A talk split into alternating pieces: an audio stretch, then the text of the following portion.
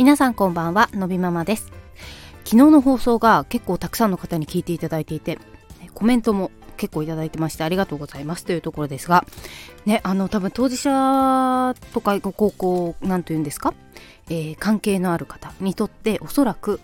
あのとても興味関心のある話なんだなというふうに今思ってまして、まあ、もしよろしければまだお聞きになっていない方、あの聞いていただければと思います。ということで、今日は本当はなので、えー、ちょっとそういったことに関係ない話をしようと思っていたんですけれども、昨日の日経新聞にちょっと、えー、私はもう他人事とは思えないような内容が載っていたので、今日はそれについてお話をしようと思います。えっとね、内容としては、えー、私のような障害児の親で共働きをしている人には、えー、とっても明るい話だと思うんですけども、まあね、今、えーこのね、記事によるとね、あのー、要は特別支援学校とか特別支援学級とか、要は特別支援を受けるための、えー、必要なお子さんっていうのが今、えー、そのなんだ、えー、内閣府の生涯白書というのによると、にせんにじゅうにねんど、えー、全部の子どものうち何パーセントだと思いますか、そういった児童は。これが全児童の生徒数の ろくてんごパーセント でして、で比較としてにせんじゅうにねんどのものが載ってますが、数にしてもう倍になってます。にせんじゅうにねんどが約さんじゅうまんにんぐらいで、今ろくじゅうまんにんです。なので、まあこの数だけ見ても、まあ昨日の話もちょっとつながるけど、えー、そういった状況ですよというとこですね。で、えー、さらにまあ今ね、えー、共働きの世帯っていうのは当然増えてます。で、あのまあこれ多分障害の有無に関わらず、えーと、共働きを、えー、する家庭、えー、でお子さんをお持ちの方が働きやすくなるためにっていうことで、少しずつ、えー、制度が、えー、ちょっとずつ変わってはいる。で、具体的にあのごめんなさい、私もちょっと、えー、完璧には詳しくないけど、あの今その要は、えー、時短勤務をするとか、うんと、えー、子供が小さい子は、えー、介護看護休暇っていうのが、えーと何歳前だと何日とか、そういうなんかいろいろ制度があるんですけど、えーとそれが決まってるその法律があって、それを、えー、変えるっていう話があって、確か来年度から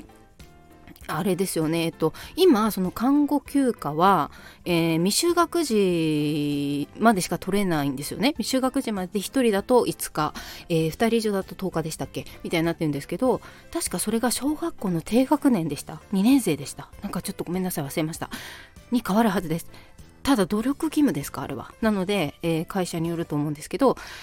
っていうような動きがありますから、あの全体的な話、子育てをしている共働き全体的な話でもあるんだけど、えっと、プラスして今、えー、障害のある子を育てる親が働くってことがおそらく前提になってない、法律的に。なので、えっと、やっとそこにもちょっとスポットが当たってきてるっていう話が書いてありました。で、えっと、厚生労働省が一応そういう話を出してきていて、今ちょっと着々と話が進んでいるらしいという話と、えー、実際に私のように、えー、共働きで、えー、障害のあるお子さんを育てている方何人かの、えー、お話、そして、えー、っと会社独自制度としてそういうものをやっている会社の話とかが載ってます。で、えー、っと先ほど ろくてんごパーセント が、えー、全児童のうちの ろくてんごパーセント がそういったあなんていうか障害のあるお子さんという話をしましたけど、それに対してじゃあ何か、えー、ケアというか制度を作っているかっていう質問をしたところで、はちわりの会社はそれはないというとこですね。で、えーと、そもそも時短勤務自体も、えーと、さんさいまでが確か法律で決まってるはずですよね。だけど、えーと、その後は努力義務のはずです。未就学児は努力義務。で、私の会社は一応未就学児までってなってるので、私今も時短勤務ができています。なんだけど、全ての制度がやっぱり年齢の制限が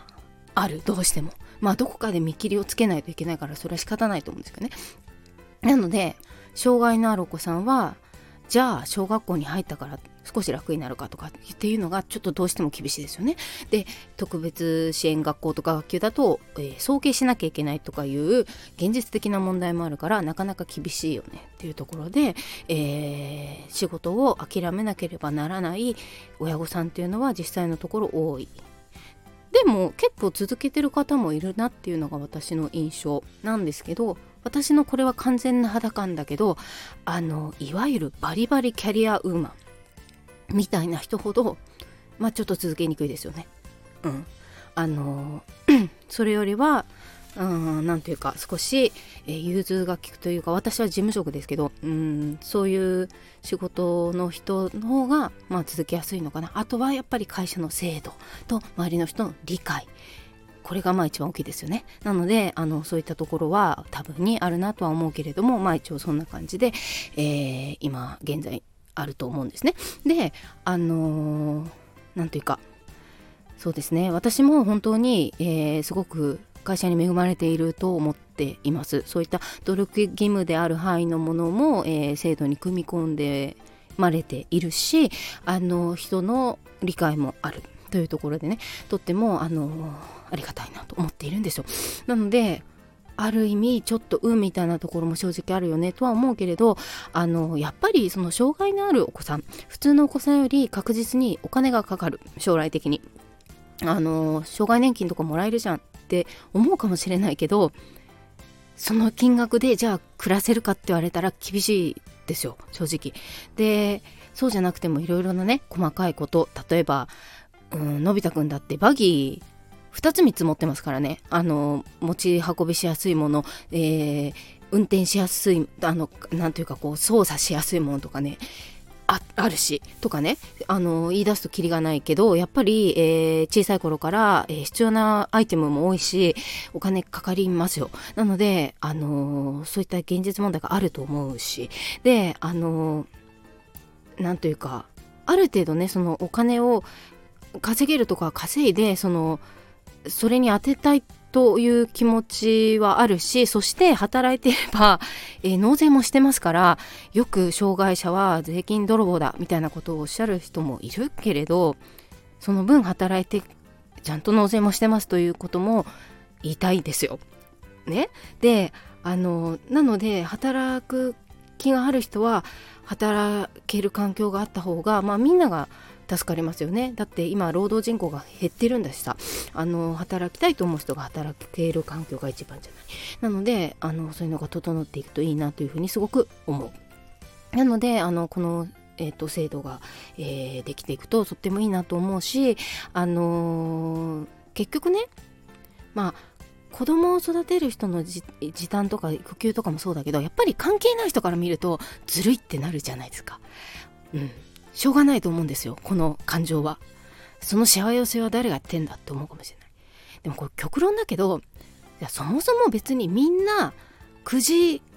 ろくじまで会社にいなきゃ絶対仕事できないんですかって話かなって私は思っちゃうのね。でいる人が絶対に完全にやってますかって言ったらうーんっていうところあるじゃないですか。なのでそのそこを見直すのも大事だし、そうやって、えーとまあ、取っかかりはそういう弱者のところがどうしても始まりになっていくから、全然関係ない人から見るとずるいって思うかもしれないけど、あのー、そういうのが一つずつ整っていくと結局最終的にはみんなが働きやすいんじゃないかなっていうふうにも思うんですよ。で、あのー、いつ自分がその当事者になるかもわからないですよ。これあの今育児のことだけ言ったけど、介護の休業とかそういうのもセットになってるね、この法律って。なのでそこの部分に引っかかってくる人だっているかもしれないしね。なのであの結局みんなが最終的には楽になるんだと思うんだけど、やっぱりね働き方のベースみたいなのが変わっていかないとなかなかね、あのずるいっていう声が出てきちゃうのも、まあ、理解はするんですけど。なので、まあ、まあこのあのこの内容は私は当事者だからとっても明るい話題ですが、あの働き方全体のベースアップという意味でも、えー、こういうのがちょっと広がっていってみんなが働きやすくなっていくと本当にいいなというふうにすごく思ったという話でした。ということで本日の放送はここまで。最後まで聞いていただきありがとうございます。また次回お会いしましょう。さよなら。